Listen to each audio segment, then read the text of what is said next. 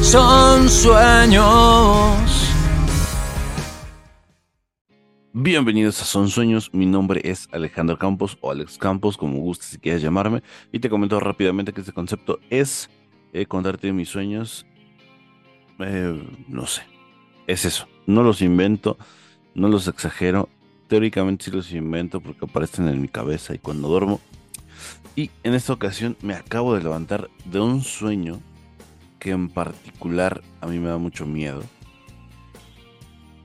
no sé, no sé explicarlo.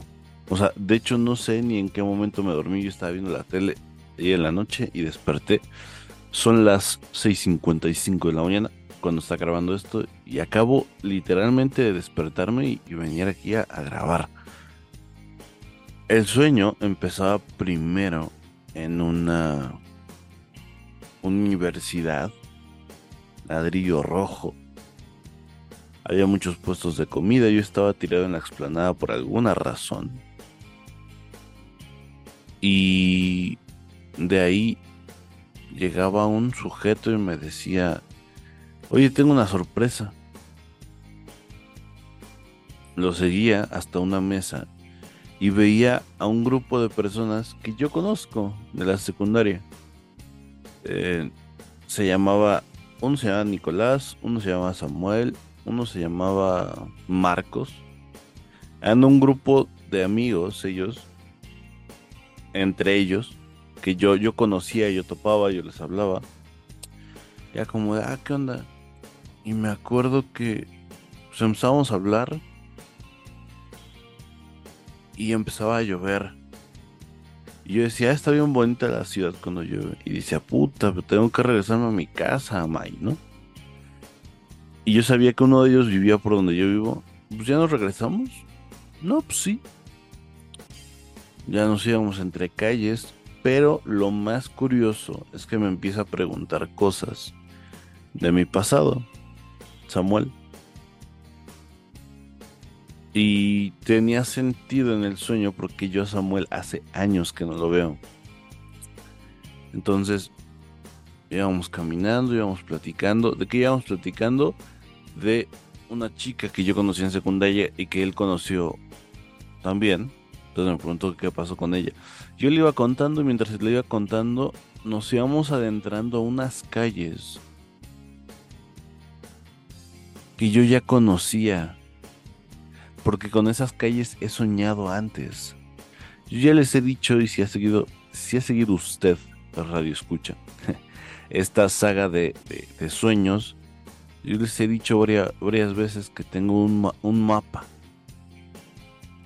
Pero este mapa hace poquito lo soñé y este sueño no lo grabé porque precisamente cuando me desperté no me acordaba.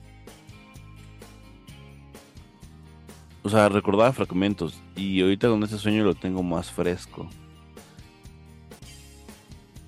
Lo chistoso es que en este sueño que no grabé, había una casa que estaba enorme y estaba pues de pie. Y esta ocasión estaba... No sé, güey, estaba como como demolida. Entonces, esto está muy traumático para mí porque por lo siguiente que va a pasar. Entonces, llegamos al metro no sé cómo llegamos al metro, al metro Zócalo. Y de ahí llegamos a una parte que está arriba de mi casa, ¿no? Unas calles arriba de mi casa. Estábamos viendo la vista y yo pues tengo tengo un documental que se llama Una historia más. Y estaba grabando precisamente para este documental porque les digo que no diferenciaba que era un sueño, entonces de repente veo en la cámara que hay un hongo de explosión y empiezan a caer madres.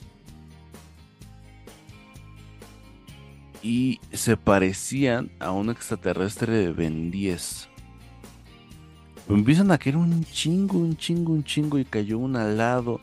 Y veníamos con un güey que se transformaba en un alienígena de Ben 10.